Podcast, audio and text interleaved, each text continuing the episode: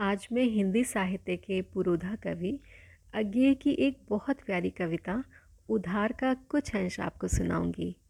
आशा करती हूँ आपको पसंद आएगा। सवेरे उठा तो धूप खिलकर छा गई थी, और एक चिड़िया अभी अभी गा गई थी।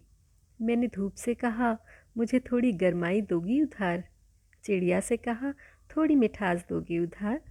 मैंने घास की पत्ती से पूछा तनिक हरियाली दोगी तिनके की नोक भर। शंख पुष्पी से पूछा, उजास दोगी किरण की ओक भर? मैंने हवा से मांगा थोड़ा खुलापन, बस एक प्रश्वास। लहर से एक रोम की सिहरन भर उल्लास। मैंने आकाश से मांगी आँख की झपकी भर असीमता उधार। सबसे उधार मांगा, सबने दिया। यूँ मैं जिया और जीता हूँ, क्योंकि यही सब तो जीवन है।